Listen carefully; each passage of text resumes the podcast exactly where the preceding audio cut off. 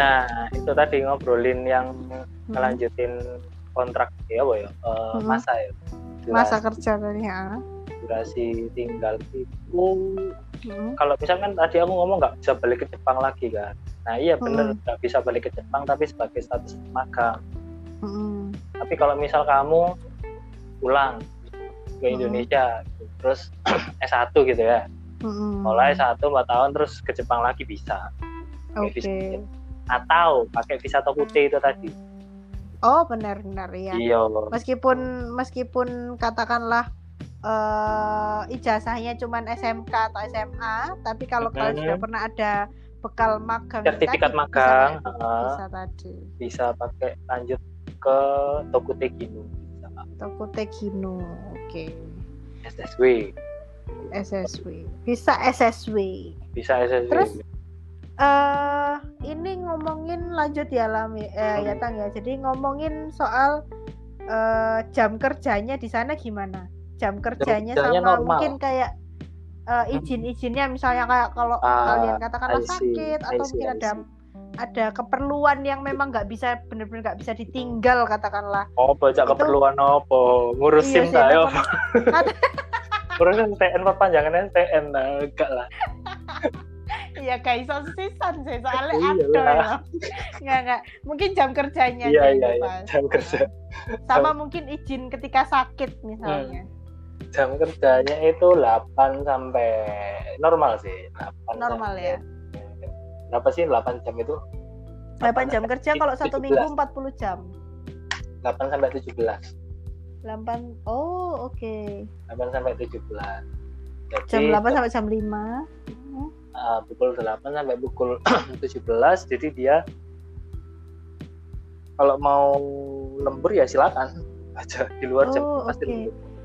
Oh berarti memang untuk lemburnya itu terserah si ininya ya, terserah si orangnya ya, bukan dari perusahaannya. Ini kayaknya dari perusahaannya.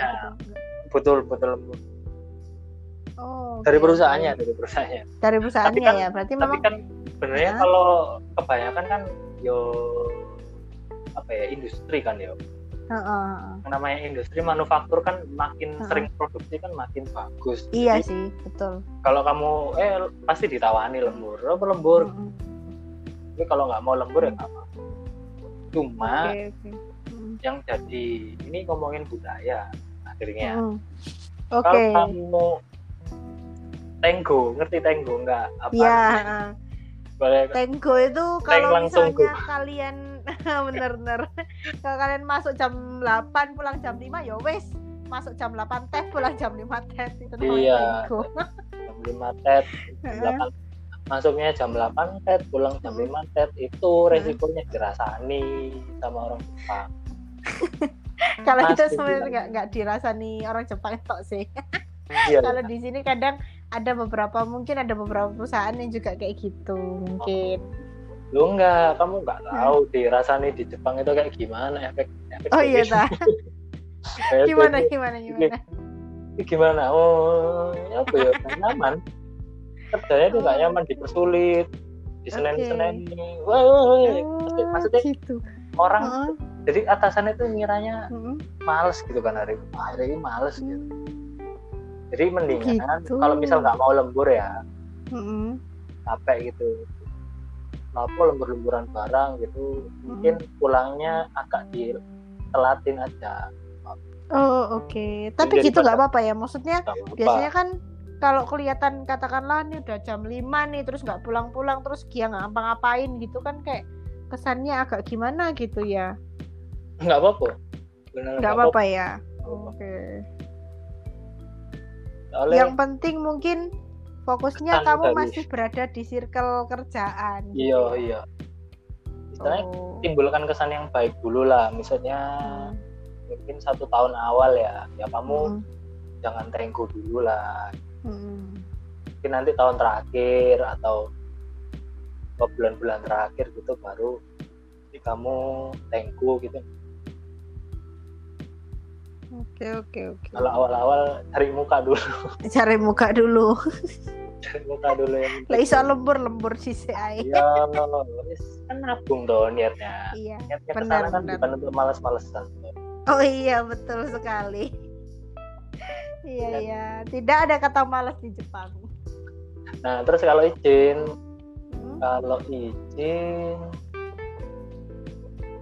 nah ini kaitannya izinnya ada banyak. Nanti ini aku ceritain izin orang Indonesia aja ya. Izinnya orang Indonesia itu ditanyakan ya sakit hati. Mm-hmm. Yang kedua adalah izin beribadah.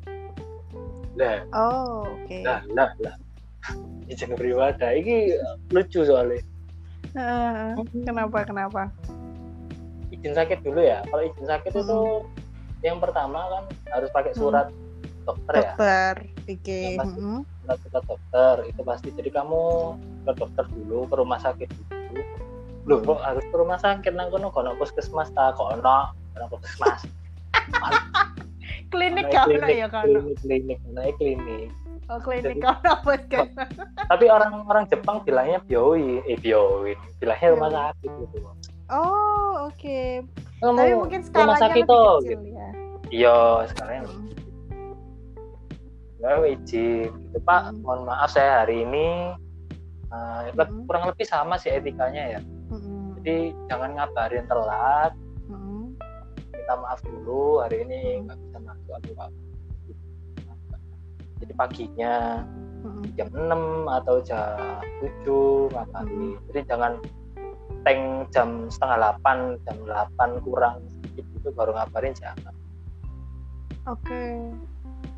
Nah, kalau izin yang lain, misal izin terkait sama izin beribadah, izin ibadah kalau sholat 5 waktu itu kebanyakan orang di Jepang sudah mulai sadar kalau sekarang ya, sudah mulai sadar sama kalau nge-hire orang-orang dari negeri muslim kayak kita.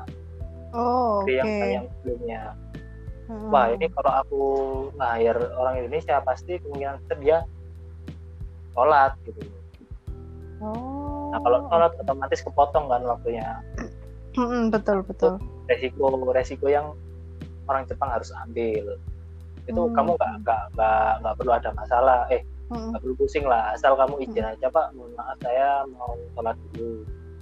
Nah kalau sholat kan cuma satu kali ya. Selama kerja kan cuma satu kali. Zuhur sama asar biasanya dua kali sih. Zuhur sama asar. Tuh, iya, zuhur sama asarnya dijadikan satu. Oh, oke. Okay. Yo. Istilahnya balik lagi jangan ngerepotin orang. Oh, oke. Pasti kalau kamu meninggalkan pekerjaan 2 kali kan negatif biasanya. Oh. Jadi mending sebegitunya ya. Maksudnya gini, kalau untuk beribadah itu kan katakanlah bisa dibilang hak asasi gitu loh. Jadi berarti memang itu juga masih jadi hal yang belum bisa dipertimbangkan atau mungkin belum bisa ditolerir ya di Jepang ya. Iya. Gitu kah? Ya kalau ngomongin hak juga sih itu haknya orang Jepang soalnya itu tempatnya orang Jepang. Iya sih, betul sih. Iya benar. Oh, maksudnya ya mungkin nggak tahu sih kalau ada pendengar yang aku maunya ini ya kamu harus siap-siap. Okay. Kamu harus ngomong di interview di awal gitu. Kamu harus ngomong Pak saya harus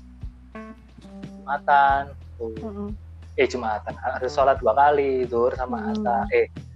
Harus sholat di jam 12 sama di jam 3. Oke. Okay. Terus nah ini ada cerita yang waktu interview awal. Dia keberatan isi anaknya ini calon peserta ini keberatan. Kan aku kalau tiap interview itu ditanya tuh. Jadi kamu siap nggak jarang sholat di sana gitu. Itu loh bikin ngedown tuh. Iya benar. Siapa jarang sholat? Waduh jarang sholat gimana Pak? Loh kalau sholat 5 waktu ya masih bisa, maksudnya masih dijadikan satu. Tapi kayak sholat Jumat, sholat Idul Fitri kamu bakalan jarang. Waduh kalau sholat Jumat kan wajib lah gini gitu. Nah itu jadi pertimbangan kita, jadi pertimbangan tren.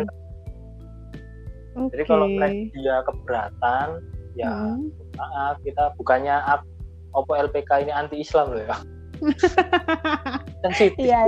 Sangat sensitif, iya, ya. Sensitif banget ya. Sangat sensitif. Jadi bukan karena LPK menolak kamu Jumatan, tapi nanti kalau kamu bersikeras untuk Jumatan, yang ada itu kamu kerepotan.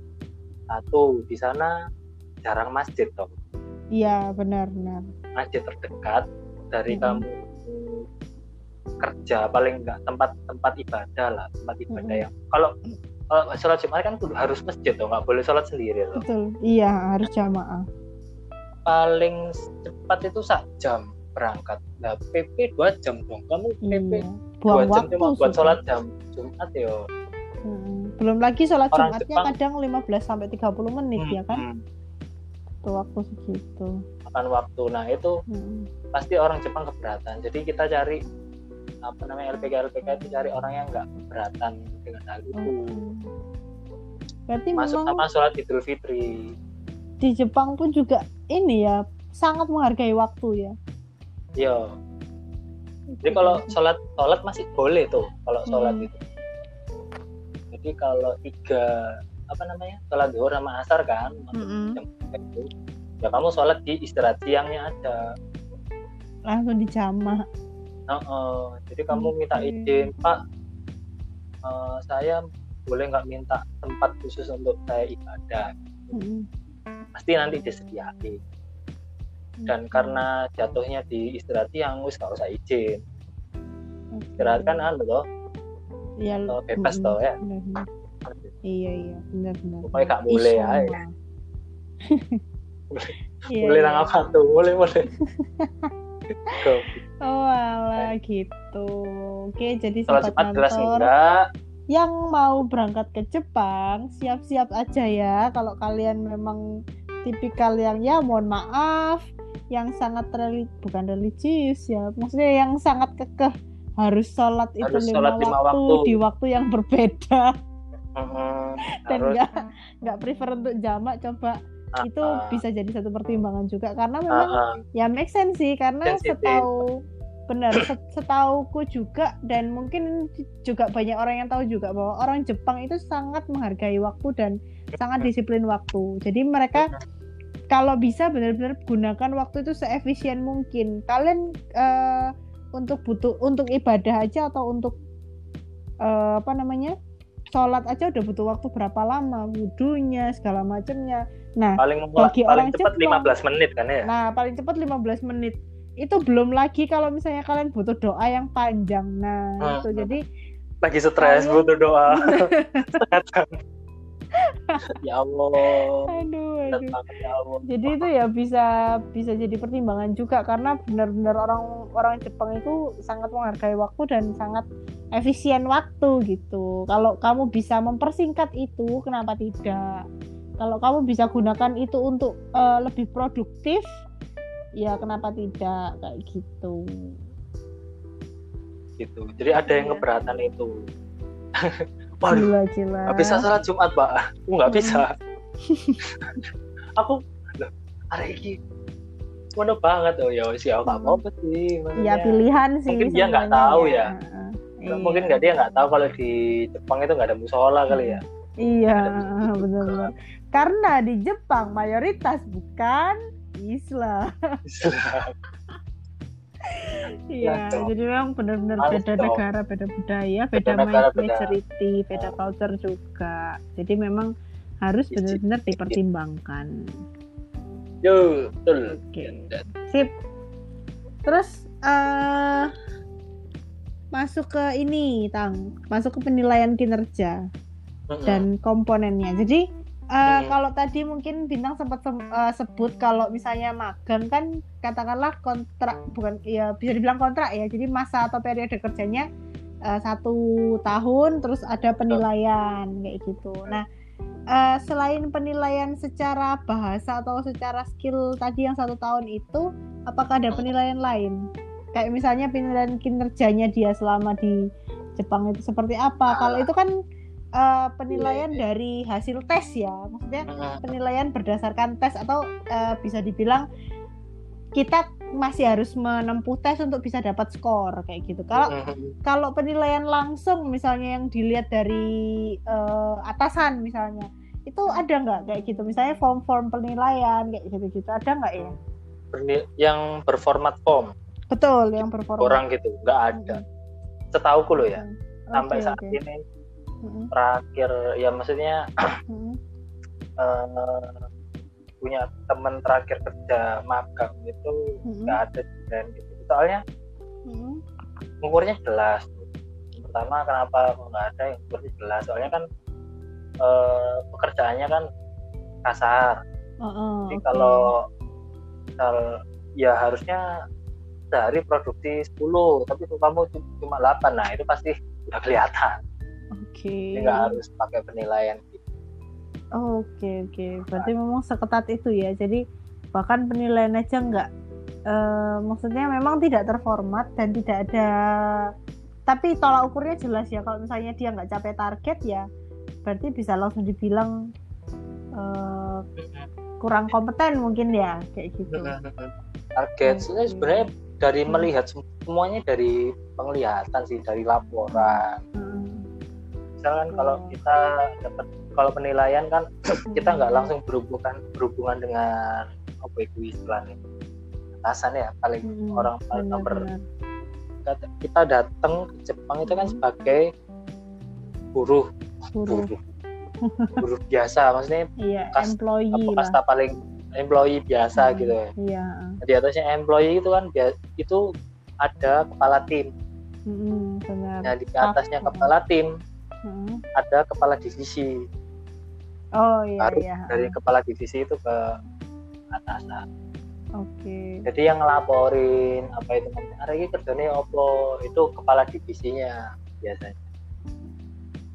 Oh ini agak misal dia kerjanya agak lemot tapi bisa diajak ngomong, maksudnya disuruh nyambung tapi dia tangannya itu nggak takep-takep, ya which is nggak apa-apa. Terus misal dia jarang ngomong tapi kerjanya cepet, maksudnya kerjanya cepet kan berarti kan dia paham dong apa yang diberitakan. Benar. Yes nggak apa-apa juga, which is nggak apa-apa. Pokoknya asal tidak menimbulkan komplain aja. Gampang kok, maksudnya ya itu tadi kayak bener omongan wis kerja aja lah, wis lempeng-lempeng aja lah ya, bener-bener sesuai aturan lek kerja ngono ayo ngono yo gak susah kerja di Jepang, gak susah, gak tahu padahal aku. Ya udah pokoknya itu tadi lah ya, maksudnya dibalik semua kemblengannya, dibalik semua ininya, ternyata ketika kalian sampai di sana pun juga itu tidak as scary as you think gitu ya, tidak. Benar-benar nggak percuma kemblengan dari RPK itu, niatnya sistem pelatihan dibuat seperti itu karena untuk menyesuaikan atau ngasih gambaran ini loh budayanya Jepang, budaya kerjanya Jepang di yang akan kamu rasakan nanti ketika kamu magang atau berangkat ya ini gitu kan ya. Jadi benar-benar orientasi atau pengenalan awal itu ya dari pelatihan itu tadi. Indonesia itu tadi waktu pelatihan itu tadi. Siap. Terus ya tadi soal culture, tadi sudah sempat juga jelasin soal benefit sama allowance ya. Jadi ya lumayan lah. Kalau bisa dibilang 1 bulan dapat 2 gaji 23 juta. Dan itu masih nomor. Yang S1 sudah bisa dapat 30 juta. Gila keren. Nah, itu masih gaji ya. Ini kan cerita gaji. Itu belum nanti kamu punya bukan hubungan khusus sih kalau medeni. Jadi hubungan spesial, cedek ambil atasanmu cedek ambil atasan. Iya pasti hubungan baik lah, hubungan interpersonal baik dengan atasan plus pasti banyak tambahan.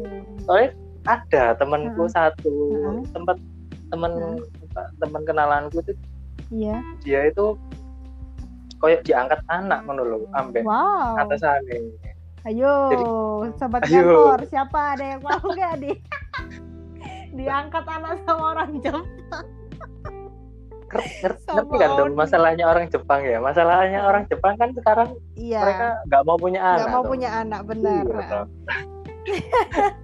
jadi nih sobat kantor, kalau kalian sering update info tentang negara Jepang, jadi negara Jepang, ini agak complicated juga ya soal masalah keturunan ya. Banyak yang nggak pengen punya anak, jadi banyak yang akhirnya mereka itu memutuskan untuk tidak mempunyai anak. Nah ya itu kalau kalian misalnya pengen shortcut, ya ini tapi kaya, jangan dicari loh ya. Yang pasti aja lah, yang pasti ganti yang pasti. Kalau ini cuma ya temanku kenapa kok bisa kayak gitu ya emang ya ngomongnya itu kayak ya wis ya bisa diajak ngomong hormat juga sopan saking sebegitunya ya impact-nya dari budaya Jepang sampai ke personal impact-nya itu gitu jadi dia itu sampai kayak ya bukan sampai di kono rumah gitu ya kan. Ya enggak sih. Belum kalau itu. Dia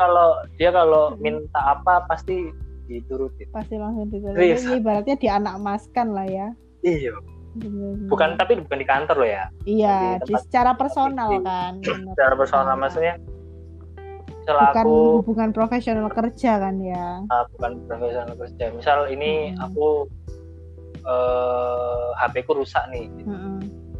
Aduh maaf saya agak susah dihubungi mungkin soalnya HP saya agak bermasalah itu pasti dibeliin yang baru langsung ya pasti no cus langsung bukan pasti sih apa ceritanya loh ya iya sama langsung orang tua dalam tanda kutip itu gitu kok no gila sejauh itu aku pengen kayaknya sashimi enak nih gitu kan misal gitu kan benar. Pasti besoknya diajakin ayo makan sashimi kamu pengen gitu pokoknya di sangat dieluk-elukan dan sangat tapi kamu nggak dikasih duit iya tapi lebih dalam bentuk action ya jadi langsung dalam rupa gitu ya jadi bukan bentuk duit ya. Iya. Misalnya diajak misal diajak kemana, ikut aku liburan, gitu. Mesti gratis gitu.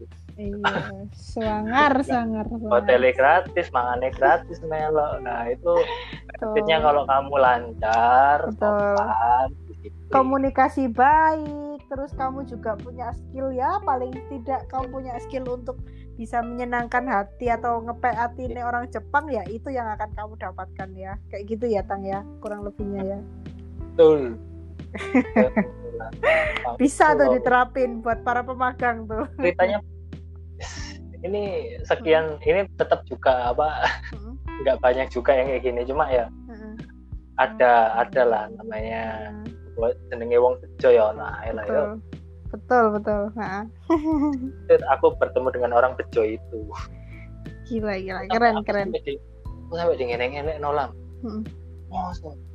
aku ngenek loh iki loh di laptop kan dia punya laptop dia kan bawa laptop dari Indonesia gitu kan loh itu laptopmu kok udah berapa lama ini dari SMA gitu kan waktu SMA make ya, kita jalan-jalan dulu dari laptop aja itu nggak bagus itu nggak kecil pasti lemot itu jadi sesono aja lah caranya iya soalnya dia nggak punya anak kan jadi si suami istri ini nggak punya anak terus yang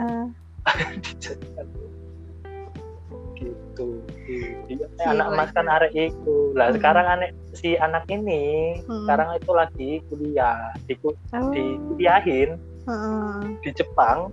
Iya. Gila. Main di Jepang di S1. Selanger ya. Di S1 kan gitu sama orang tua. Oke. Gila.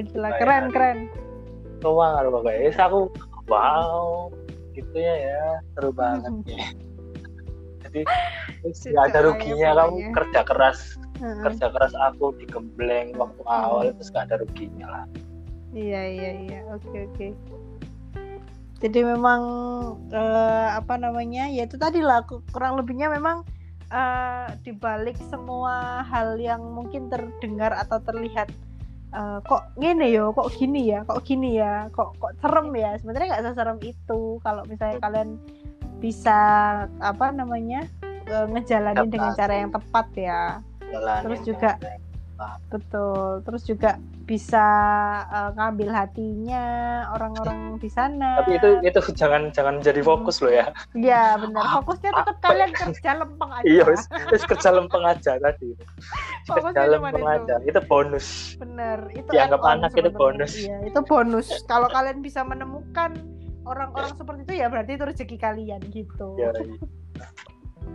Oke. Terakhir nih, Tang. Pertanyaan terakhir nih. Nah, ini kan sekarang kondisinya lagi serba tidak menentu ya. Kita tahu gak cuman di Indonesia tapi di seluruh dunia kita semua lagi mengalami satu masa di mana masa-masa ini bisa dibilang bukan masa yang baik gitu, bukan masa yang oke gitu ya, bukan masa yang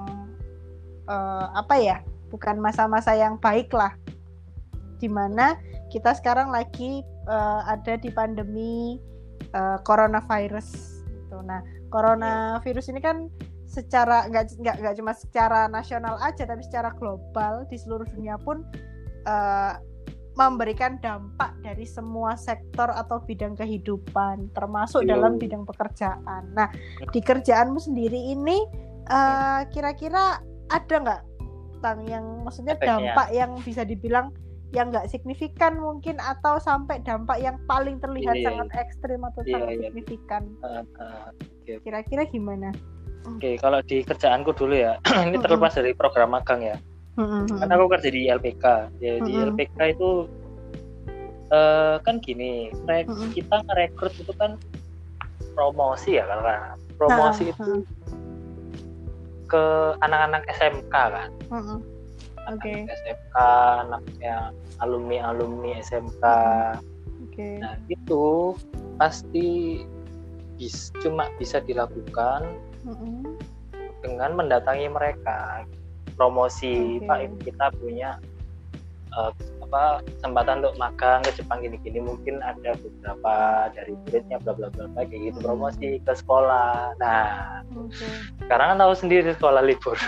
Iya benar sih. Iya. Itu salah satu dampak yang sangat signifikan. Dampaknya adalah kalau libur kita nggak promosi dong. Iya benar. Nggak promosi dong. Kalau nggak promosi nggak ada murid masuk dong. Iya benar. Nggak ada murid masuk, nggak ada duit masuk dong. Iya. Benar-benar. Karena nggak ada murid masuk, otomatis perusahaan nggak bisa jalan, LPK nggak bisa jalan. Oke. Nggak, karena nggak ada yang disalurkan juga gitu ya. Iya, nggak ada yang disalurkan juga. Kecuali mungkin kalau LPK yang menyalurkan ke negara lain, aku nggak tahu ya. Tapi yang jelas kalau yang Jepang ini kena impact sih.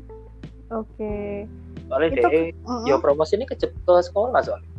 Oh gitu. Berarti memang gandengnya langsung targetnya langsung gandeng ke sekolah ya. Mitranya sekolah ya gampang kan soalnya kita nggak. Iya benar-benar. Buka lapak, buka promosi kemana-mana, cuma ke sekolah-sekolah tertentu yang mereka misal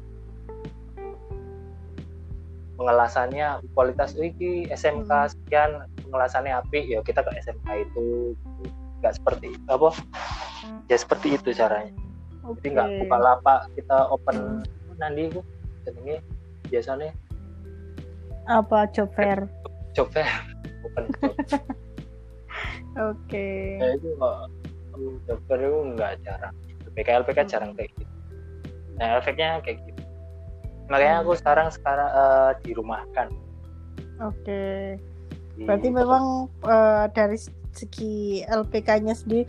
Tapi kalau misalnya nih dalam waktu, katakanlah dalam waktu 3 bulan terakhir, nah itu kan sebelum sekolah diliburkan kan otomatis pasti ada kan ya masih dalam program pelatihan, terus mereka belum sempat berangkat. Nah itu berpengaruh juga nggak pelaksananya? Ngaruh juga. Nah selain sekolah diliburkan, ada edaran juga waktu aku terakhir itu edaran LPK itu, LPK yang punya asrama ya. LPK yang punya asrama itu nggak boleh menampung orang. Oh. Jadi nggak bolehnya menampung. Kita punya, jadi waktu itu kasusnya aku tuh kemarin waktu sebelum sekolah diliburkan itu sama sekolah diliburkan. Dia sebabnya corona awal-awal itu kan masih ada siswa nih. Ada siswa ya, kita masih lanjut 2 bulan pelatihan, 2 bulan awal. Nah itu kita 1 bulan awal masih baru dapat 1 bulan awal ada surat edaran harus mengosongkan asrama. Nah wis ya sudah, mau nggak mau akhirnya itu dipotong. Oke. Nah, kita nggak tahu sekolah ini mulai kapan. Iya, karena masih belum, kondisinya juga masih belum anu ya. Nah, kalau kondisi untuk pengirimannya aku nggak tahu ya. Kalau pengiriman kayaknya itu masih belum. Soalnya Indonesia masih begini. Kalaupun ngirim ya orang Jepang mungkin ya nolak. Dan kalau kita mau ngirim yes, nggak ada lah. Maksudnya orang Jepangnya juga nggak mau. Iya sih. Nggak mau nerima karena mereka masih COVID. Dan orang Indonesia juga lagi COVID. Iya sih, sama-sama ya maksudnya. Sekolah itu si LPK itu juga lagi libur karena sekolah libur. Ya akhirnya stop, stop dulu, oke. Jadi sangat berdampak banget ya. Terus yang perusahaan-perusahaan di Jepangnya sendiri kalau kayak misalnya nih ada dari yang kamu kirim dari LPK tempatmu ini, katakanlah dia sudah misalnya kayak tadi maksud waktunya tes, misalnya waktunya tes kan otomatis dia balik ke Indonesia kan ya. Enggak. Yang 3 tahun ya yang balik ke Indonesia ya. Ya, yang 1 tahun tes, yang 3 tahun balik ke Indonesia, kayak gitu-gitu tuh ada nggak yang maksudnya yang lagi ada di posisi itu sampai akhirnya dia mungkin akhirnya terjebak di sana atau mungkin dipulangkan atau kayak gimana? Ada nggak kasus-kasus kayak kalau gitu? Di LPK aku karena LPK aku baru ya, jadi belum ada siswa yang di sana. Tapi kalau yang setahu pada belum pulang, ditahan bukan ditahan. Bukan ditahan ya, belum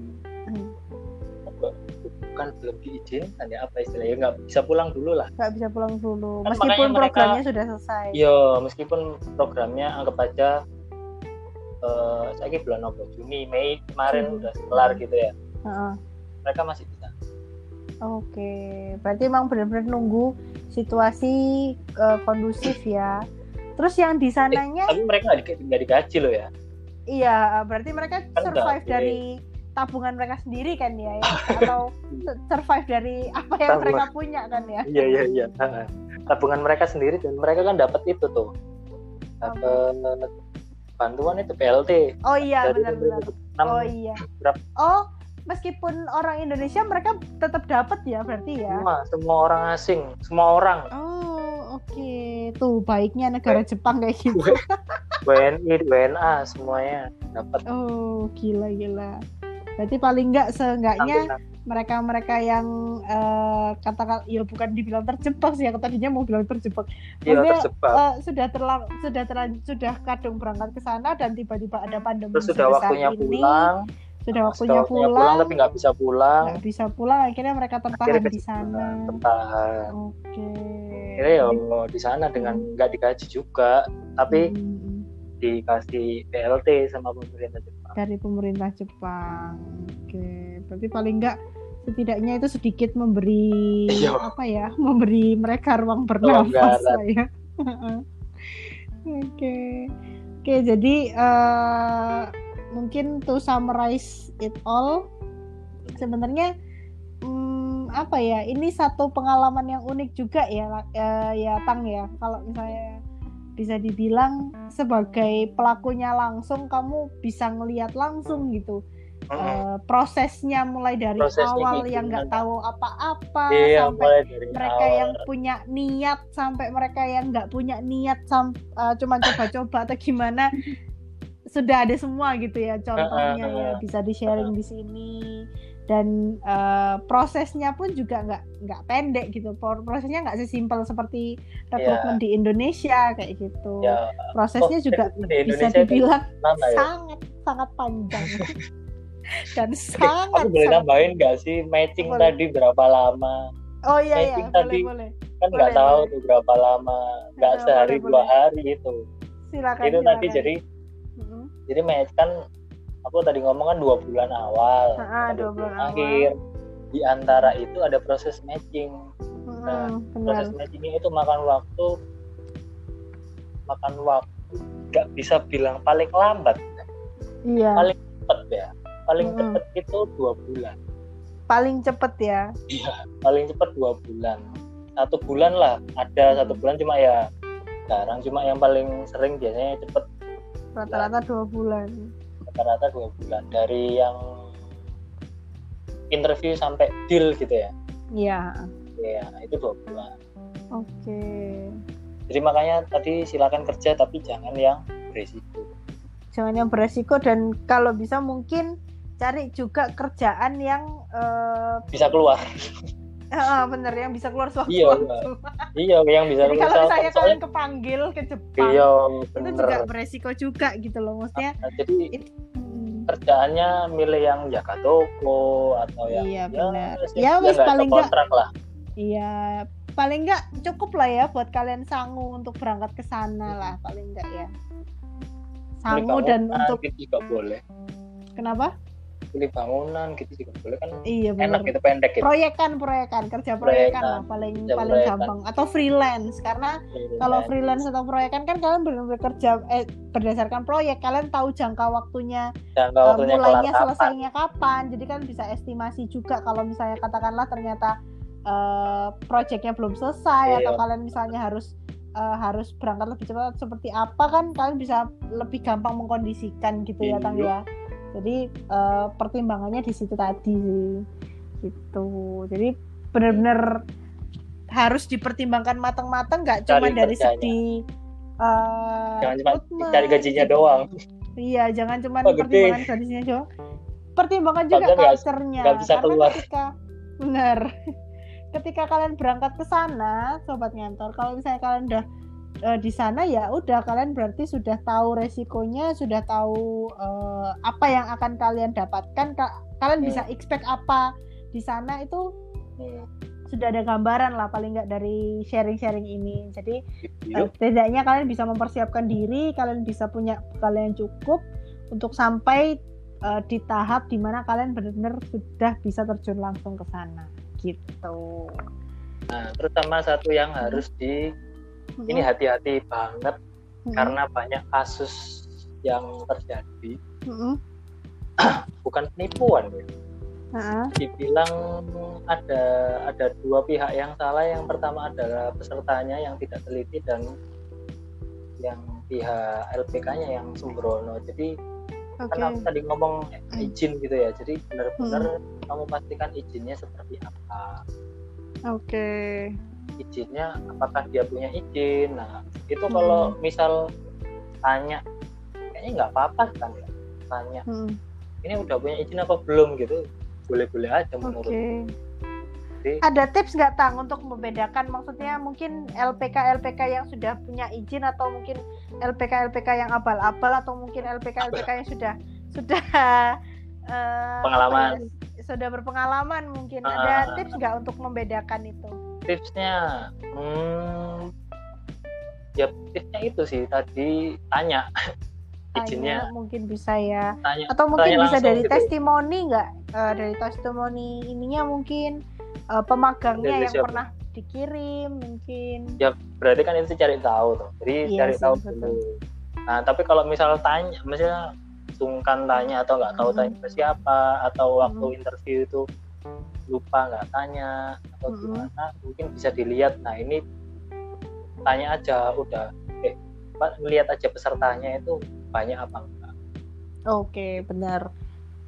Atau lihat pesertanya banyak atau enggak, atau sudah pernah ngirim berapa orang atau sudah pernah ngirim apa belum. Nah. Jadi tipsnya itu tadi ya, sudah pernah ngirim berapa orang atau sudah pernah ngirim orang atau belum. Jadi waktu juga... rekrutmen jadi waktu rekrutmen itu benar-benar tanya, jangan yang iya aja. Ya, jadi iya kan aja. Waktu interview kan gitu sih tuh biasanya. Betul. Ada yang ditanyain enggak gitu kan, pasti ada, pasti ada gitu. Nah itu betul. Waktunya itu digunakan untuk tanya-tanya soal LPK-nya, Pak. Jangan tanya soal kerjaannya, nanti kerjaannya gampang pasti ada. Iya, tanya karena soal... yang nyarikan kerjaannya pun ya biasa bisa dibilang ya udah pasrahin aja sama LPK-nya gitu ya. Ya yang tanya, fokusnya ya harus ke LPK-nya itu tadi. Kamu pelatihannya, saya di sini berapa lama gitu kan? Saya di sini berapa lama? Terus apa aja yang didapat mungkin ya pelatihan apa aja. Saya bayar sekian ya, saya bayar sekian juta gitu, saya dapat apa aja gitu. Terus nanti apa itu namanya, ada biaya di luar ini apa enggak, misal 20 juta terus ada penarikan lagi lah, itu kayak gitu kan udah apa ya, harusnya dipastikan lebih awal, harus detail lah ya, intinya ya harus kritis juga ya, harus rajin-rajin cari info. Yang hati-hati itu juga yang hati-hati yang harus ditanyakan juga ke LPK-nya adalah cara keluar. Misal nih terjadi sesuatu yang nggak tahu, kamu nggak tahu, kita misal kamu pelatihan bulan nih, kamu sudah pulang di rumah terus ternyata kamu apa kondisi harus apa ya istilahnya, harus stay di sini dan nggak bisa ngelanjutin misalnya. Ya istilahnya nggak bisa ngelanjutin, entah itu saya harus di selamanya di Indonesia karena orang tua sakit atau gimana, nah itu keberatan atau gimana, itu ketentuannya harus kamu tahu. Betul. Jadi dealingnya lah ya, deal-dealannya kayak gimana antara LPK sama peserta itu benar-benar harus diperhatikan, harus benar-benar dikulik secara detail, karena dikulik apa ya kamu yang merasakan pelatihan itu gitu. Betul. Jangan sampai kamu malah terjebak. Betul sekali. Terus kalau terjebak kan ya siapa sih yang jebak mau menyalahkan siapa? Iya. Bener. Gitu susah. Aduh. Ya, it's fun ya. Maksudnya talking about new experience. Seneng gitu kalau misalnya kita benar-benar bisa tahu dari pelakunya langsung ya. Jadi valid lah, katakanlah bisa dibilang meskipun nggak 100% infonya valid, kalau kalian sobat kantor masih ragu atau seperti apa, paling tidak aku di sini bisa mungkin bisa menjamin 70% atau 80% info yang kita kasih itu valid gitu, karena di sini semua yang kita sharing di sini tuh benar-benar berdasarkan pengalaman langsung dari pelakunya seperti itu. Jadi yang terjun langsung ke bidangnya, yang terjun langsung ke kondisinya, yang tahu kondisinya di lapangan seperti apa, itu ya pelakunya langsung gitu. Jadi kalau misalnya sobat ngantor ternyata mungkin ada nih nemuin kok ternyata teman saya nggak kayak gitu ya, gini-gini, boleh mungkin kalau mau sharing ya, kalau mau sharing-sharing atau mungkin mau kasih sanggahan, mungkin barangkali ada yang nggak setuju karena mungkin dari sisi yang lain, dari perspektif yang lain ternyata menurut dia nggak kayak gitu, nggak apa-apa, bisa mention aja ke @ngobrolkerja, ke Instagram @ngobrolkerja, atau mungkin bisa langsung email ke aku buat sharing-sharing. Mungkin nanti bisa aku sampaikan ke Bintang juga ya Tang ya, jadi bisa jadi bahan sharing juga buat kita kayak gitu. Jadi perlu aku ingetin sekali lagi, di sini kita tidak ada maksud atau tidak ada tujuan untuk menjatuhkan atau menjelekkan pihak manapun ya Tang ya. Jadi benar-benar kita fokusnya di sini murni untuk sharing pengalaman atau sharing perspektif langsung dari sobat ngantor. Kalau misalnya mungkin ada yang nggak setuju, whatever it is, kalau misalnya kalian ada sanggahan atau ada diskusi, sekali lagi aku ingetin bisa kalian sampaikan ke aku melalui IG-nya Ngobrol Kerja @ngobrolkerja atau ke emailku hitoyochan@gmail.com, hitoyochan@gmail.com. Emailnya unyu banget ya. Jawab biar eye catching aja. Oke, jadi sekali lagi di sini tadi aku sama Bintang kali ini benar fokus untuk ngomongin pemagang yang mau berangkat ke Jepang atau pemagang yang akan dikirim ke Jepang untuk pekerjaannya nanti di sana, kondisinya kayak gimana, benefitnya apa aja, prosesnya kayak gimana. Kalian semua bisa reflect lagi ke part-part di podcast ini kayak gitu. Dan kalau misalnya nih kalian berkenan untuk bantu support biar kalian bisa kasih insight ke teman-teman kalian, misalnya kalian ada teman yang pengen belajar atau magang ke Jepang, atau mungkin ada teman-teman yang minat untuk belajar atau kerja atau magang ke Jepang, atau kalian sendiri punya saudara atau siapapun lah, kalian boleh share atau kalian boleh kasih tunjuk podcast ini biar mereka bisa dengerin juga. Dan kalau misalnya kalian tertarik atau kalian rasa kontennya oke, bisa bantu kita untuk support melalui follow dan ikutin terus episode-episode kita selanjutnya. Jadi biar kalian juga bisa dapat banyak insight selain mungkin nanti di Jepang. Next mungkin bakal aku share juga untuk mereka-mereka yang mungkin cari kerja di negara-negara lain, gitu ya Tang ya? Betul. Oke, jadi thank you so much everyone. Sekali lagi thank you so much buat Bintang yang udah mau sharing di sini. Semoga ini bisa jadi insight, semoga bisa saya bisa jadi pengalaman berharga juga ya, karena udah pernah ngerasain langsung, terjun langsung di dunianya. Dan buat para sobat ngantor juga bisa dapat insight atau perspektif dari sini. Jadi di sini semuanya adalah perspektif ya teman-teman dari sobat ngantor ya. Jadi perspektif dari Bintang yang Bintang sampaikan memang murni dari pengalaman dia seperti itu. Jadi whatever it is, kalau misalnya kalian mau sanggah, mau diskusi, mau ajak ngobrol, feel free to sampaikan opini kalian seperti itu. Dan terakhir, finally, thank you so much everyone for listening to this podcast. Thank you so much for always following my episode. Jangan lupa follow, jangan lupa ikutin terus episode selanjutnya. Dan sampai jumpa di episode berikutnya. Selamat bekerja, sobat ngantor. Bye-bye.